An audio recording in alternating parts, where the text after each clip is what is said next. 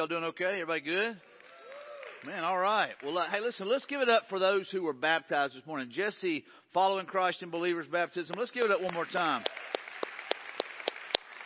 She's got family and friends that are here to uh, see her walk through the waters of baptism and, you know, just being obedient to, to God's word. And then next service, we've got like four people that are going to be going through the waters of baptism. So that's kind of a big deal. I hope you guys don't ever get to the point where you take that for granted. I tell our staff all the time, I said, we are a very blessed church where we see people come to know Christ on a regular basis and we get to see them go through the waters of baptism. That is a big deal. There are some churches, man, I'm just telling you, they baptize maybe one or two a year.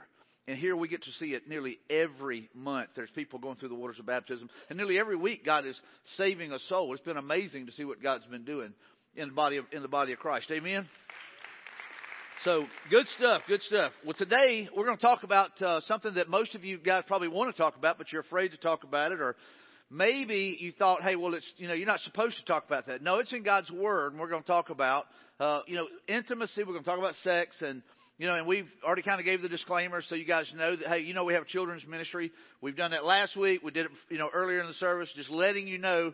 If you don't want them to know, you might want to send them over there because they're going to hear it today and they're going to hear it God's way today. So anyway, so we're going to dig in, and uh, we're we're finishing up a series called Love Songs, and it's today we're digging into Song of Solomon. Song of Solomon is in the Bible, and uh, it's uh, it's right in the middle, right there, uh, close to Psalms. It's an incredible book, and uh, oftentimes people will look at this book and you know they look at it different ways. They look at it, hey, is this a a love relationship between a man and a woman, or is it a story about God and His love for the nation of Israel? But we're looking at it from the biblical view that, you know what, this is a courtship and this is a marriage that we're looking at. So the best way to look at this book is a, is, is a literal, powerful description of the romantic and sensual love between a man and a woman, observing both their courtship and their marriage. And so first, and here's the thing, I know some of you guys probably want to jump right into sex. We're not going to do that, right? We're going to talk about courtship first. We're going to talk about, you know, honoring God in how we approach that, how we get there.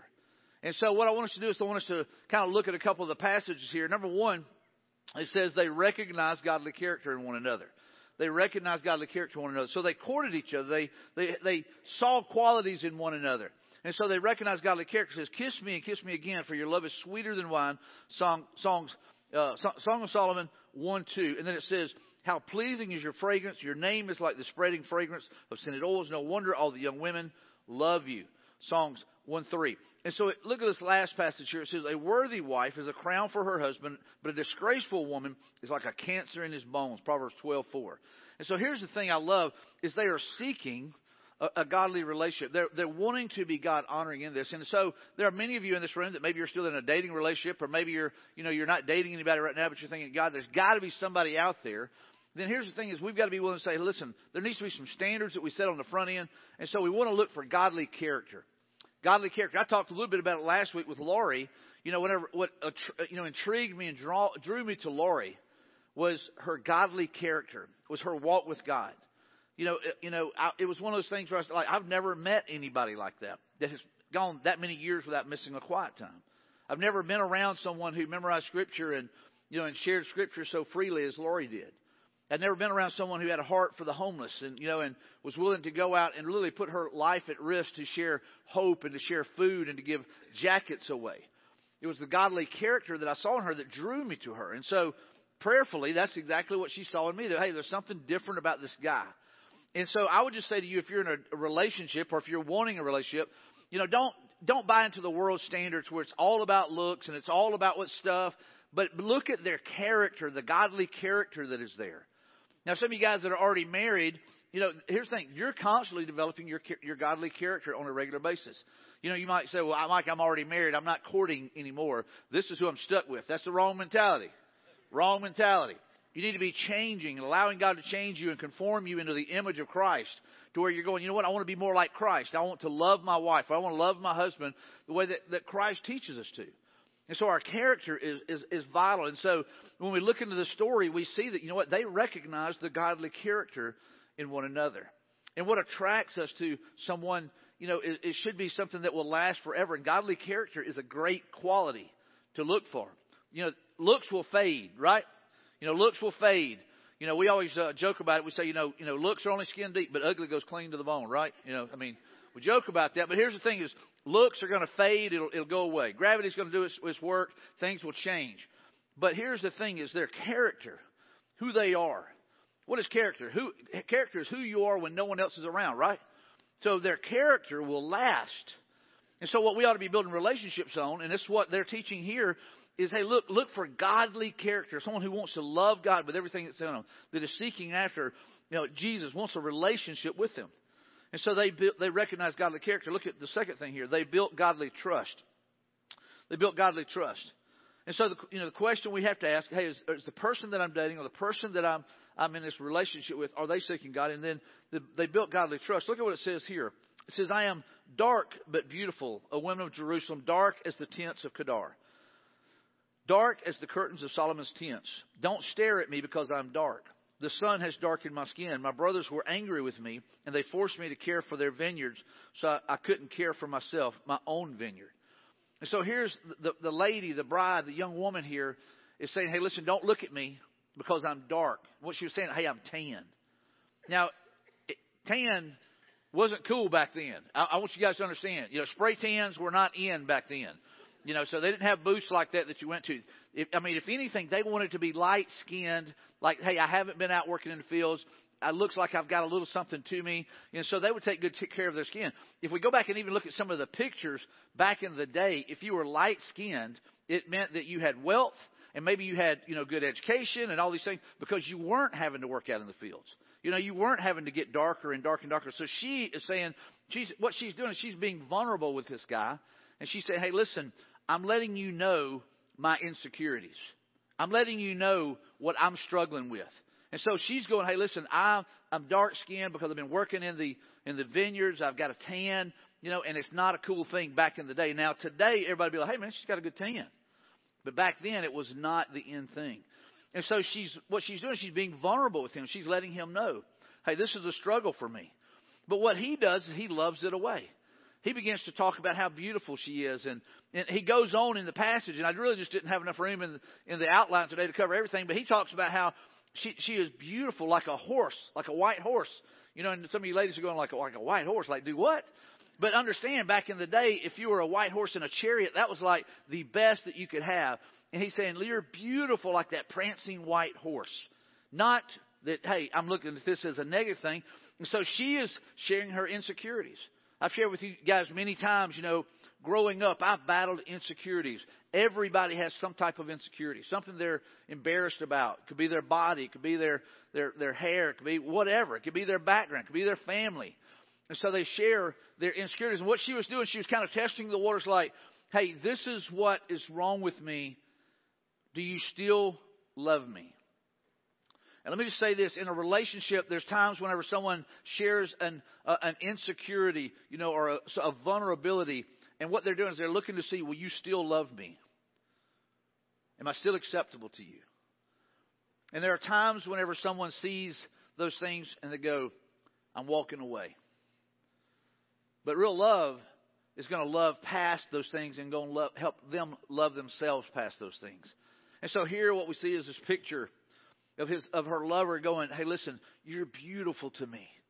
You're incredible to me." And you know, quit looking down on yourself. That that's part of what draws me to you. And, and so there's there's an incredible trust here. So they, so they built godly trust.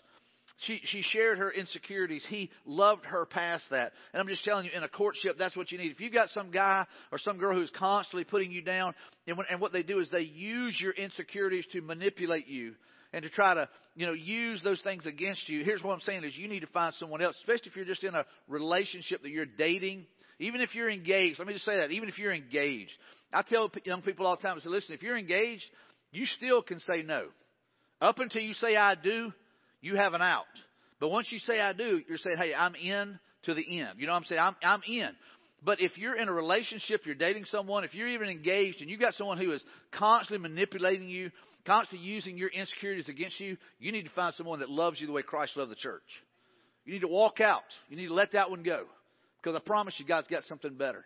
And, and so if you're in a relationship where you're constantly being manipulated and abused, you've got to be willing to walk away from that. So what they did, what we see here, the picture that God gives us is godly character and godly trust. And then here's the thing, they practice godly standards. So here, here's what, what she says to him. She says, Tell me, my love, Where are you leading your flock today? And Where will you rest your sheep at noon? For why should I wander like a prostitute among your friends and their flocks? And so what she is saying, she goes, listen, why am I being, why would I be treated like a, a prostitute? I'm not just one of the easy girls, and in some translations it says veiled women, and that was considered a prostitute. In the New Living Translation it says prostitute. And so what she said, hey, listen, don't treat me like a prostitute. Don't treat me and think that you can just abuse me. And so, ladies, I would just say, I know in this day and age we've got to the point of where it's like, you know, hey, everybody's sleeping around. That's just what everybody does. But if you want what no one else has, you have to do what no one else is willing to do.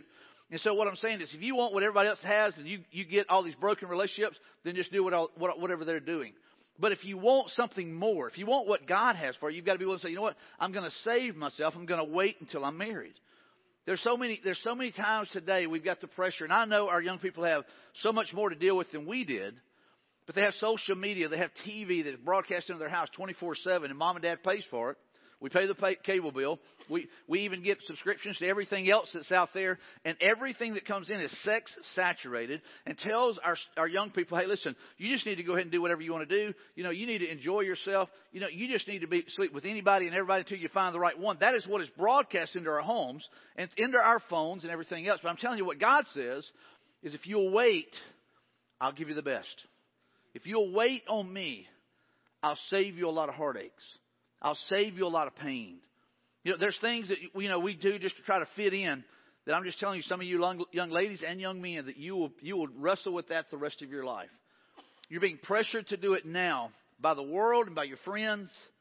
But I'm telling you, God is saying, hey, listen, if you'll wait, if you'll wait, I'm telling you, it'll be better. It'll be better for you. It'll be better for your spouse. And, and I know for many in this room that may sound archaic, but what it is, it's biblical. It's what God says is, you know, hey, listen, I've got the best for you. And so they practice godly standards. Tell me, my love, where are you leading your flock today? Where will you rest your sheep at noon? For why should I wander like a prostitute among your friends and their flocks? And what, what it's saying is, hey, listen, sex is something that is honoring with, to God within the confines of marriage, in a covenant relationship. And what we talk about, you know, is as Christians and as believers, this is not just some you know, contract that we enter into. It is a covenant relationship that we enter into. And we'll, we'll kind of unpack that a little bit more towards the end. But here, I want you just to understand that it's important that we honor God. And so if we honor God together, if you're in a relationship, if you're dating, you look for ways, and, and I can remember, listen, Laurie and I dated, you know, we, I've been in dating relationships. I know how easy it is to cross that line. And so what we would say is, hey, listen, we would just not do certain things. We would establish standards. Hey, we're not going there. We're not going to stay here alone. We're not going to lay down to watch TV. There's things that you have to do to keep yourself from getting there. But too often what we do is we want to see how close we can get to the line rather than how close we can get to God. And I would just say this, if you're in a relationship and you're not married yet, don't see how close you can get and what you can get away with because here's the thing, what, what you end up attempting or trying today won't bring the same feelings the next time you do it. You'll want to go a little bit further. And so instead of continuing to press the envelope and try to get a little bit closer to the line, what I would say is, hey, listen, try to get close to God.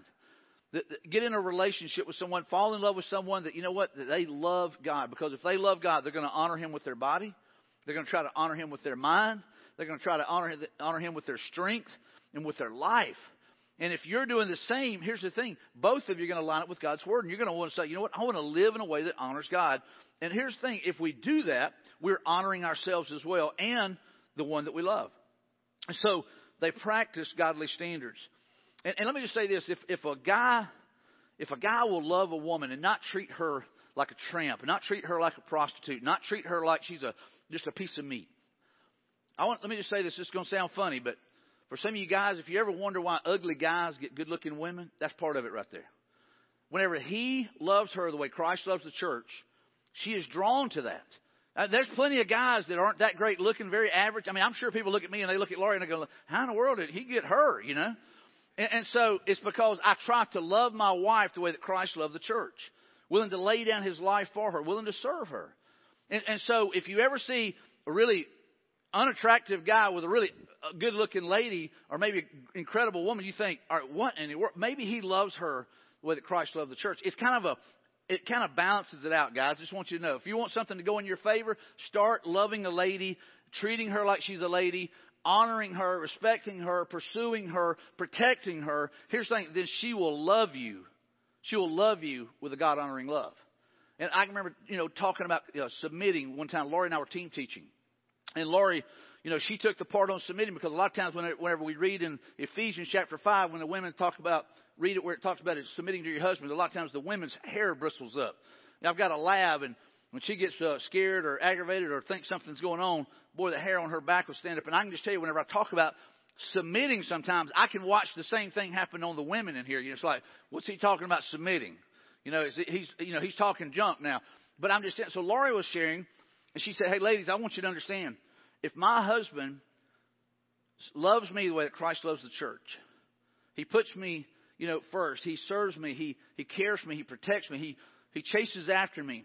She says, I, I'm willingly submit to his leadership. I heard that, yes. Is there another one in the room? Ladies, hear what I'm saying. I mean, you've got to be willing to submit to that, not because you're wanting to submit to Him, but you're wanting to submit to God's plan and God's purpose. And so practice, they practiced godly standards. They, they didn't share in everything. They waited until marriage. And so that's one of the ways that we get. So love your, your, your wife like Christ loved the church, or love the one that you want to be your wife in that way. And so there's a couple of things here that that I think we have to be willing to say, hey, these are off limits. I will not, number one, sacrifice my relationship with God. In a dating relationship, I'm not going to sacrifice my relationship with God. I'll be transparent with you. I was single, I was a believer, and I started dating a couple of girls, and, and I'll be honest with you, a lot of it was, hey, you know what? They were good looking girls. Started dating them, but there was not, there was not godly character there.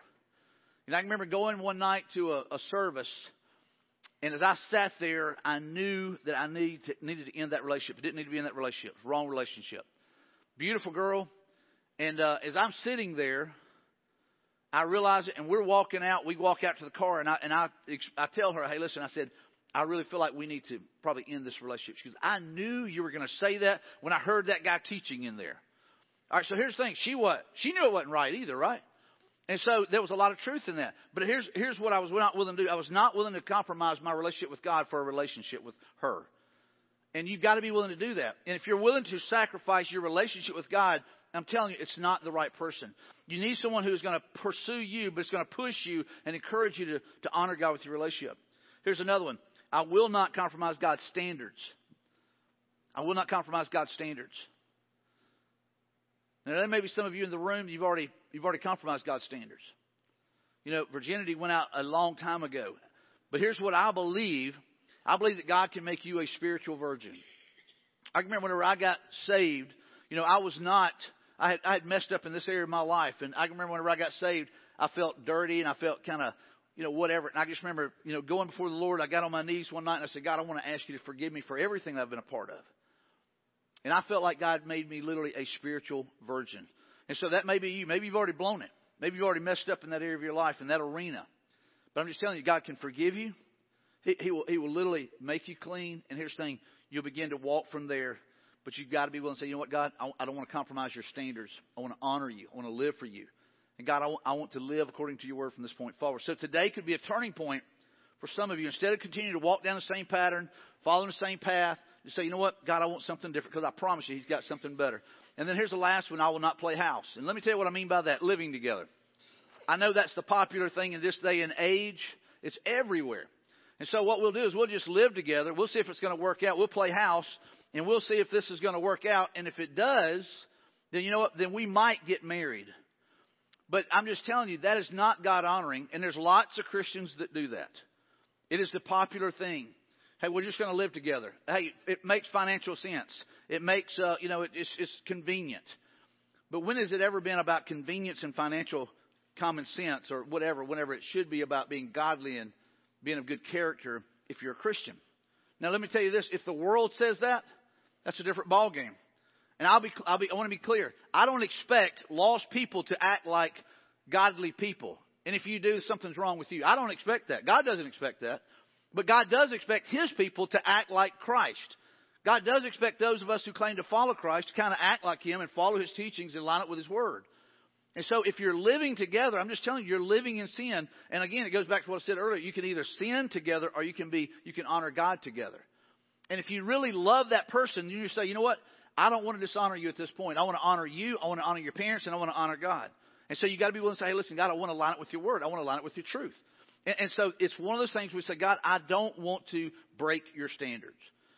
And so those are things that says, I will not play house. I will not cross that line. So let's move to the next one. Here's what everybody wants to hear. It talks about the honeymoon, about this, the intimacy, the sex, right? I can remember, you know, whenever Laurie and I were planning our marriage and we were getting married, and a lot of times this is the way what guys, the way guys think. Ladies are planning out the wedding, guys are planning out the honeymoon, right? Guys, is that right? Y'all scared in here. Y'all scared in here. You're thinking about how good that honeymoon's going to be, where the wife is thinking, hey, what's the ceremony going to be like? How is this going to be? You're, maybe you're sitting by your wife, you're afraid. But I'm just telling you, man, I was thinking about the honeymoon. I'm going, you know, I want the service to be good because, I mean, we planned it out to where, you know, it was a worship time. I mean, we had worship songs in our service. We, we did communion together. We prayed together. We wanted it to be special, don't get me wrong. But I'll go ahead and tell you, man, I'm thinking about the honeymoon. I'm thinking, man, this is going to be awesome. You know, and I'm thinking about where, hey, where we're going to go for the honeymoon and what we're going to do on the honeymoon and all that stuff. And so here, these two have, have, they have courted one another. They have decided, hey, this is the one. This is the one that I want to spend the rest of my life with. And so let's dig into the honeymoon. So God honoring sex. God honoring sex. Now that's that's key right there. I want us to be clear. God honoring sex. How do you have God honoring sex? I've got a friend of mine. He, he swears up and down this would bring world peace. This could bring world peace. This could literally be life changing if those who are married and in a married relationship would just do it. I mean, I'm just telling he, he says, man, I'm just telling he said there would be a lot of frustrations that would go away, a lot of arguments that would disappear. He said, man, there would be so much more peace. There'd be so many more flowers bought, candy given, all these things. If, if married couples would just honor what God's Word says to do, and that is to minister to each other's needs. And too often what we do is we manipulate and we withhold and we do whatever, or maybe we kind of lose sight, or we quit chasing, or we quit pursuing, and we kind of get busy with other things, and our passions go other ways. But if you want to honor God, God honoring sex can happen, and it should happen within the confines of marriage. And so this honeymoon that you're seeing, this, this celebrating of God's love, this celebrating of God's covenant is a big deal. So world peace, if you want to be a part of helping with world peace when you're married, you know, make love to your spouse. You know, on a regular basis, it will take away a lot of the frustration. So great sex, sex starts before the bedroom. I think most of you know that, but great sex starts before the bedroom. It starts in a lot of different places. Let's look at this passage here. It says, You are beautiful, my darling, beautiful beyond words. Your eyes are like doves beyond the veil. Your hair falls in waves like a flock of goats winding down the slopes of Gilead. That's real romantic sounding, isn't it? I love this next, this next part here. Your teeth are as white as sheep, recently shorn and freshly washed. Your smile is flawless, each tooth matched with its twin. She's got all her teeth, man. That's a big deal, you know? I mean, that's a big deal. She's got all her teeth. They're actually white, you know, and, uh, you know, and so, and I know today we've got dentists and we've got dental floss and we got toothpaste and you got whitening strips. They didn't have that back then. That was a big deal. You know, so so anyway, so he's going, hey, listen, you got you got your teeth. That's good. You know, and and they're they're they're all matched up. They look real good. You know, they're straight. And uh, so they didn't have braces back then. So this is a big deal. So he's talking about the, the, the attraction to her. He's talking about how her, she's let her hair down. You know, uh, you know, it's, it's one of those things that some of you get, ladies have short hair and you got, hey, my hair is down. But sometimes if a lady's got her hair up and she lets it down, it's like, whoo, all right. You know, kind of sending a signal. You know, sending a signal. I always joke with Laurie. Laurie can walk by me and brush it. I'm like, hey, you sending a signal? She's like, please. You know, you ladies understand. You guys understand. So anything's a signal to me. You know what I'm saying? I mean, like, hey, hey, what'd you say? Yeah, I'll help you with that or whatever. So anyway, so letting the hair down is part of the signal. Look at what it says here. Your lips are like scarlet ribbon. Your mouth is inviting. I mean, he is he's he's he's buttering her up, right? I mean, he's telling her good things. Your cheeks are like rosy pomegranates behind your veil.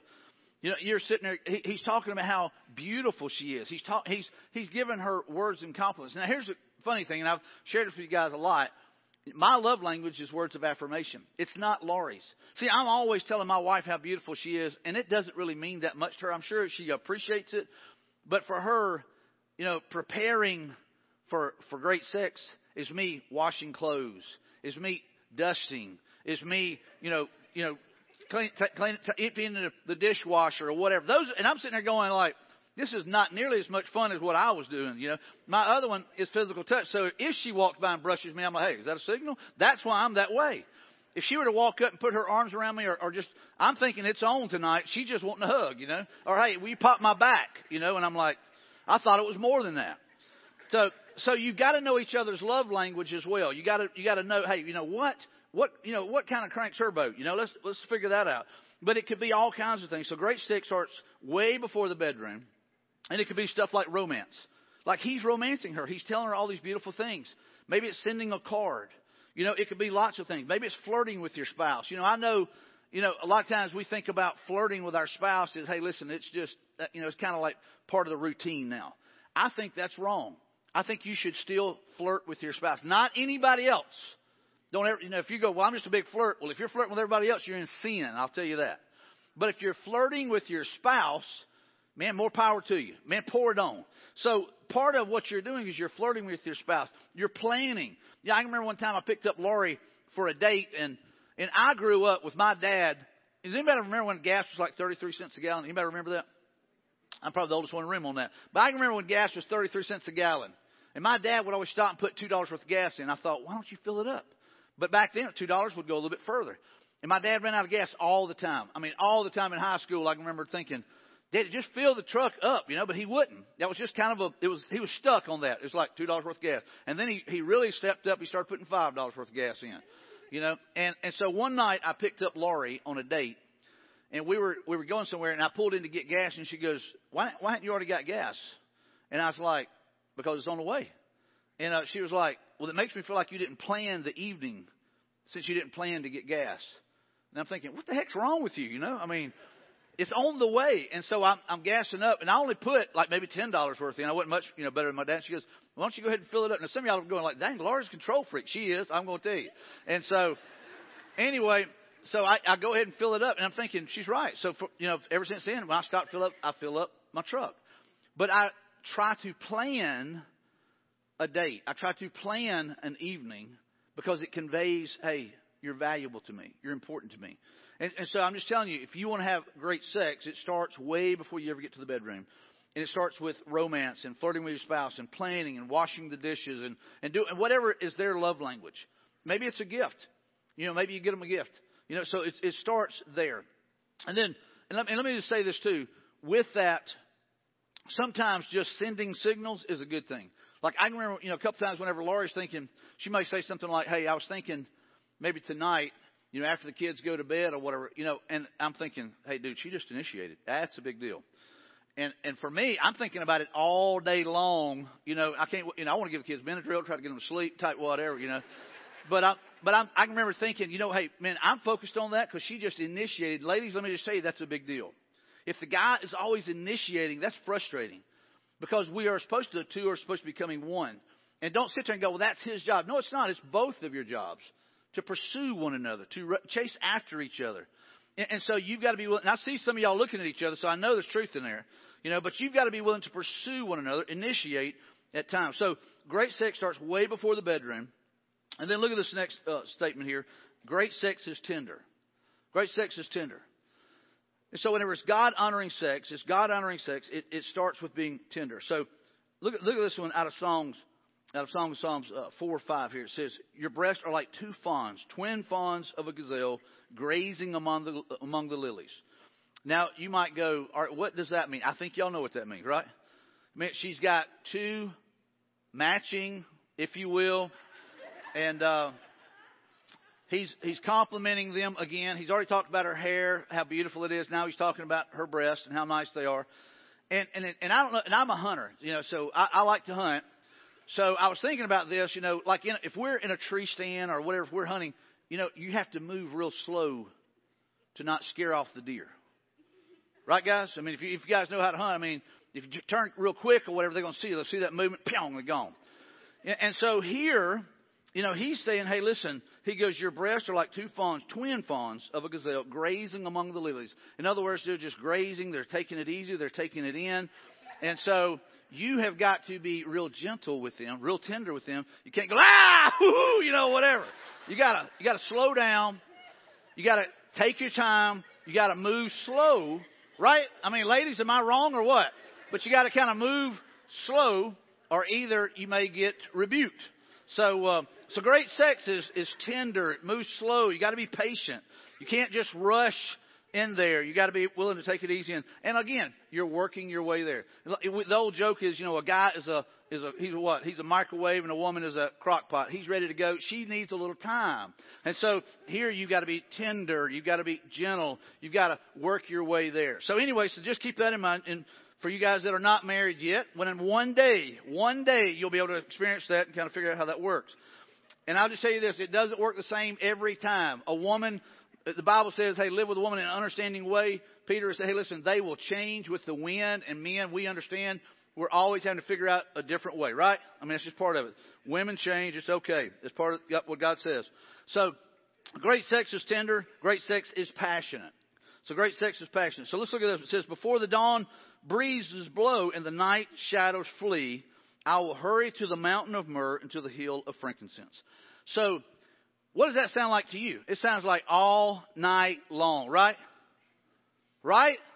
I mean, I mean, that's not, doesn't take a whole lot of deep biblical interpretation to figure that one out. Let me read it again. Before the dawn breezes blow and the night shadows flee, I will hurry to the mount of myrrh and to the hill of frankincense. And what he's saying, all night long. And so, let me just say this. Great sex is not always a quickie. It's not always a quickie. And so those of you that are married, you understand what I'm talking about. You're not just trying to squeeze something in, not getting checking something off the list. It's taking the time and literally all night long, multiple times all night if you need to, if you can. I'm just saying that's what great sex is about, and that's what the writer is saying here. Man, if you can go all night, go all night. Now some of y'all are thinking, dude, that, this, this is a honeymoon. This is a honeymoon. But hey, listen, the honeymoon is a month of sweetness. And so what we should be doing is working towards, hey, you know what, enjoying each other as much as we can. And let me just say this. Great sex is passionate. It's passionate. Now, I know you might be thinking, all right, passion. He's talking about passion. But here's what I'm saying. Those things that you're passionate about, you have no trouble putting a lot of time into. Those things that you're passionate about, you have no trouble putting a lot of effort into or even a lot of money into. And so here's what I'm saying. Like, I know guys that are passionate about golf. I knew a guy, his name was Dean, that I worked with in college, that he, he was a fireman. He would literally work on the side cutting yards. And all of his money went towards two things that he was passionate about. One was golf. He would go literally on his day off, he would go and walk 18 holes of golf. And then he would go in and get something to eat. He would turn around. He would walk 18 more holes of golf. And then when he would get done with that, if there was enough time left, he'd start another one. He would play golf all day long because he was what? He was passionate about it. The money that he made cutting grass went towards uh, going, sending him to to uh, to London and to Pebble Beach and everywhere that you can think of because he was so passionate about golf. But let me tell you what he wasn't passionate about was his marriage. He wasn't passionate about his marriage. His marriage didn't last. But he was passionate about his golf. And I'm just telling some of you guys in here, you're passionate about things. And I would say this to some of you guys, you're passionate about your, your, you know, your hunting. You're passionate about your guns. You're passionate about your golf.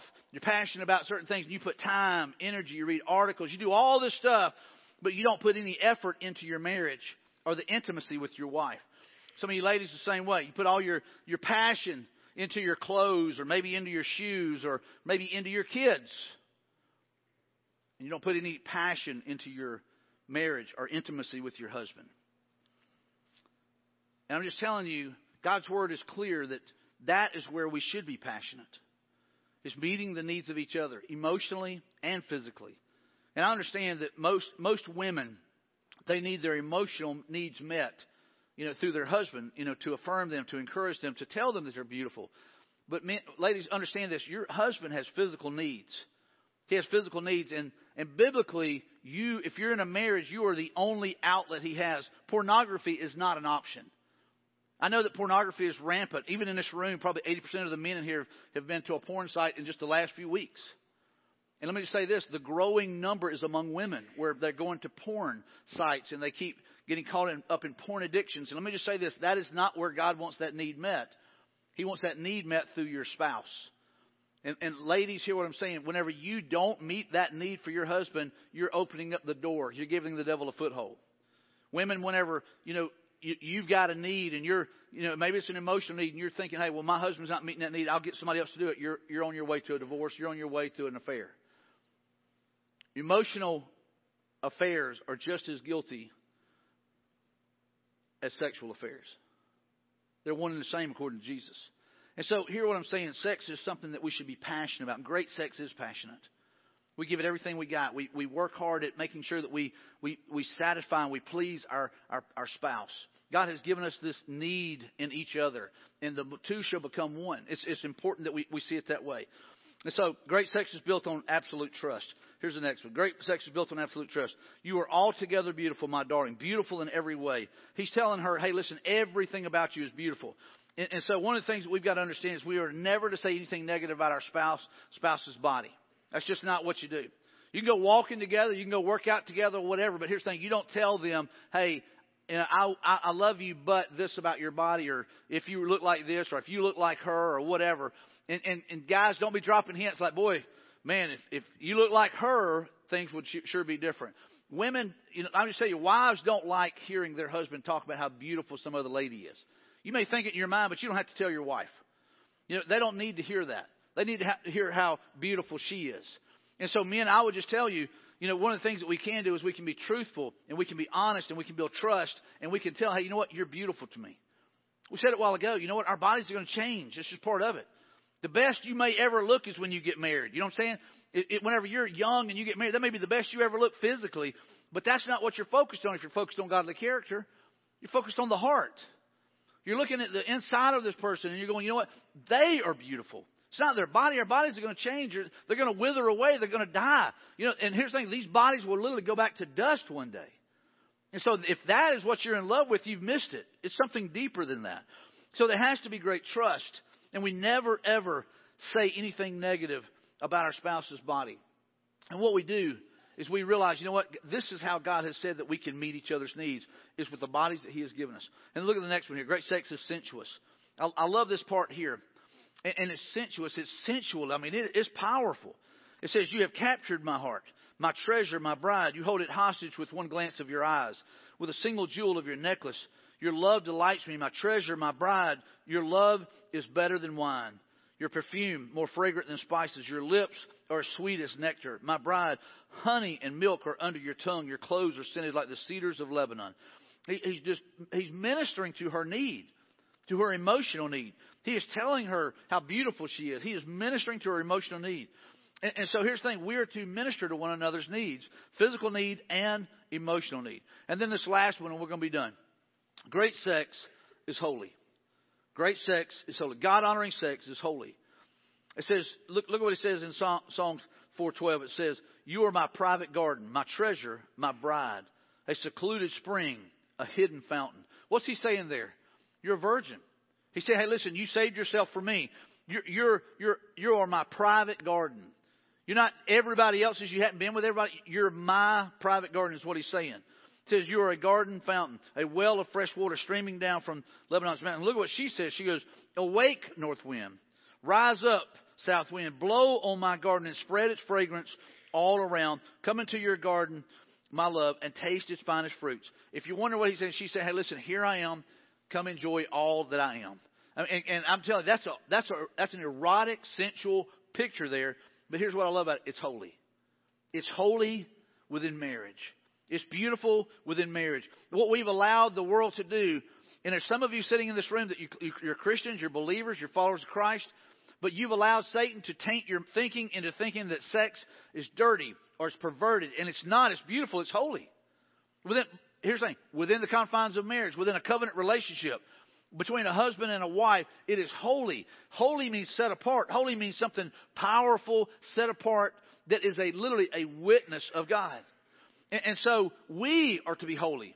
God's people, we're to be holy. We're to be set apart. We are to be His ambassadors, the ambassadors of Christ, sharing His love, offering the hope uh, of, of Christ, the good news.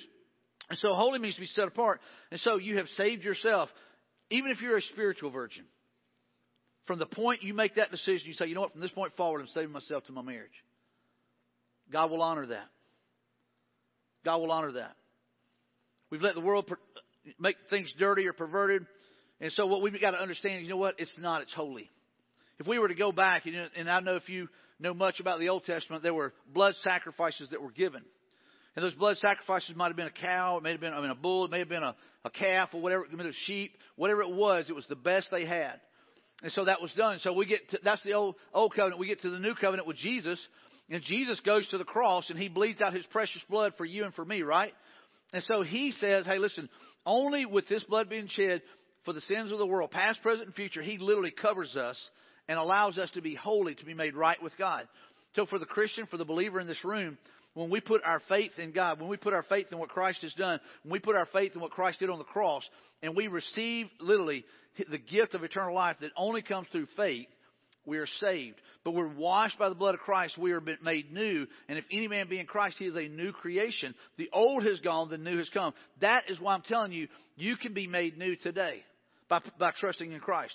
And so it's a, it's a, it's a literally a blood covenant that we enter into. So marriage, and let me just kind of give you some background. This may gross some of you out, but it's just, it's biblical. So whenever, back in the day, in, in the, if everything was just right, the guy would take his bride, who was a virgin, he was a virgin, they would go in and they would have sex and they would, they would consummate their covenant, if you would. They would literally, they would initiate and, and it, this would mean, you know what? They would have a towel under them and they would, everybody would send them into a room. They would have sex. They would come out and they would show the towel with the blood on it and everybody would start cheering. I know that sounds crazy today, but they would start cheering saying, you know what? They have consummated their marriage. They have, they've brought it together. The two have become one and so, therefore, it is considered a blood covenant relationship. So that's why we talk about in a marriage, it's a covenant. And as weird as that may sound back in the day, it is a picture of God's holiness. When we make love to one another in a, in a relationship, it is God honoring. It does not embarrass God. If anything, God says, go and enjoy. Go and enjoy one another. You know what? And, and he tells us, hey, listen, to make babies that way and enjoy it even for recreation, but enjoy being together. God tells us that. And so whenever we pervert it or make it dirty, what we're doing is we're taking something that is holy, that is set apart, that is only for the covenant of marriage, and we taint it. And even as Christians, sometimes whenever we begin to try to make it dirty, what we're doing is we're saying, you know what? This is holy. God, I, I want to ask you to forgive me for looking at it in that way. And so I love this last statement here. It says, Only when Christ touches us are we made holy. Only through the, the blood of Christ are we made holy, made pure. And today is a great day to trust God. Today is a great day to trust God to save us. Today is a great day to trust God to make us holy, to make us pure, to literally to cleanse us, to make us a spiritual virgin. If that's what your need is in this room to go, you know what? God, I want to quit I want to quit living in sin. I want to quit following the pattern of this world. God, I want to be transformed. I want to be made new. And I want to change my way of thinking. And God, the only way I can do that, I know, is for you to do that. And so, Jesus, will you touch me? And Jesus, will you cleanse me? And Jesus, will you make me holy? And his answer is yes. Look at a couple of steps here. Next steps for me today. If I'm not in a marriage relationship, what I am to do is to wait for God's best. If I'm not in a marriage relationship, is to wait for God's best to wait. Just say, God, I'm going to wait. And we as a church don't need to always be going, hey, listen, that's dirty, that's nasty. No, it's not. It's just off limits right now. You just need to wait. Sex is not dirty, it's not nasty. It is beautiful, it is holy within the confines of marriage. And so we tell our young people, hey, listen, one day you'll be able to enjoy that with your spouse. One day you'll be able to enjoy it. And so, if you're not in a marriage relationship, is to wait for God's best. Second thing is, if I'm married, is to be available and engaged with my spouse. There's some of you in this room that mean, you know what, you need to go home and, and, and just make yourself available to your spouse. Some of you ladies need to go to your husband and say, hey, listen, I'm sorry if I haven't been there to meet that need. Some of you men, maybe you've been holding out. You need to go home and say, hey, listen, I'm sorry if I have not been there to meet that need. I'm sorry if I allowed Satan to have a foothold in our marriage. I'm sorry if I if we have become distant because of that. And I want to ask you to forgive me. And I want to ask God if He will to give me the, the courage and, and the willingness to meet that need. Even when I maybe I don't feel like it, I want you to know I'm here for you. And so just maybe that's the step you need. Maybe that's what your marriage needs. Maybe it needs to be rekindled. It needs to be reignited. And for you guys to become passionately in love with each other and begin to, here's the thing, schedule time together, make time together, and to celebrate that. And realize, you know what, hey, when we do this, this is holy. And don't dirty it up by trying to bring junk in there that is not of God. You know what, you know what that might be. And then the last one here, if I'm single or married, is to see sex as holy. It doesn't matter which one you are. You say, you know what? From this point forward, I'm not going to look at sex as something that's dirty or perverted, not the way the world wants it to be, but I'm going to see it as something that is holy, that is set apart, that is for within marriage, and that God will bless it, and that it honors God when we line up with His Word. That it honors Him. And so today, maybe that you go, you know what? I'm changing the way I'm thinking. God, the only way I can do is for you to change my mind. Let Him transform the way you think. Let Him transform the way you think so that you'll know His will, which is sex is holy and it's beautiful and it's God honoring in, in marriage. And maybe you're in here and you're maybe you're in a you're living with someone. I want to encourage you. If you feel like, hey, that's the right relationship, then don't separate. I mean, don't live together. But you know what? Back out. Make sure it's the right relationship. And if it is, get married.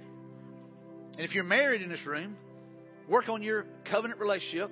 Work on being there for one another. You know, and maybe there's some some barriers, maybe some hurt wounds and some things that have happened through the years. And you're going, Mike, that sounds great, but we're not just going to go in and have sex because he hurt me or she hurt me, and their words have been mean.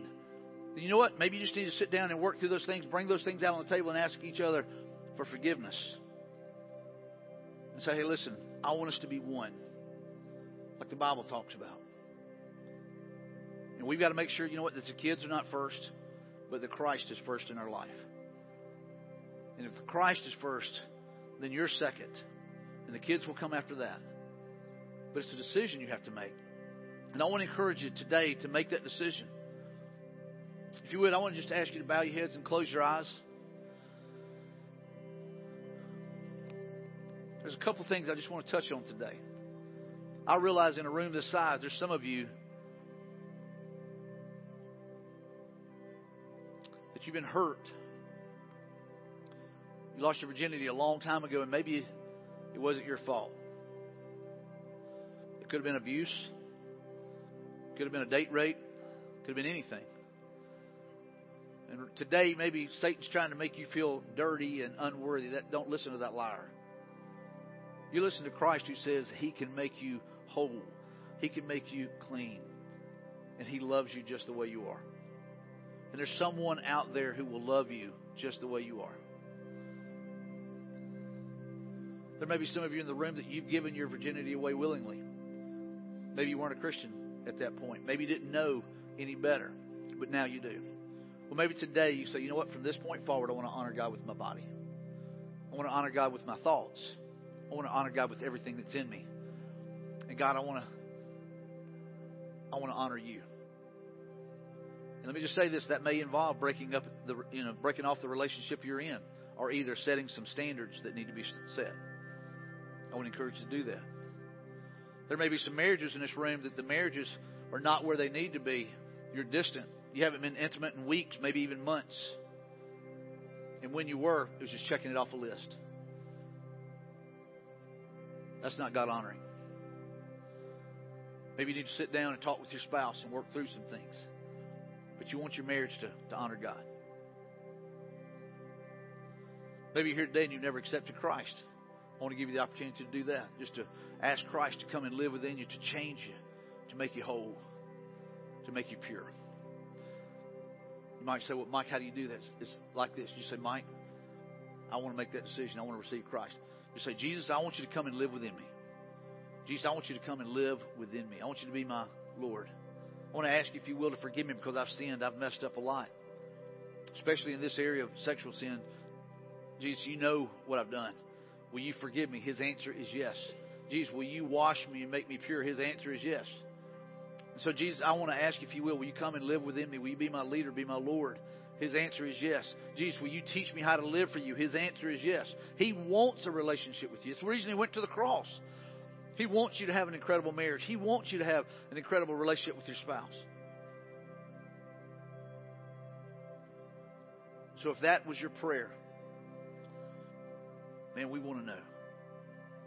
We want to walk with you. We want to put a Bible in your hand. We want to encourage you. We want to be able to disciple you.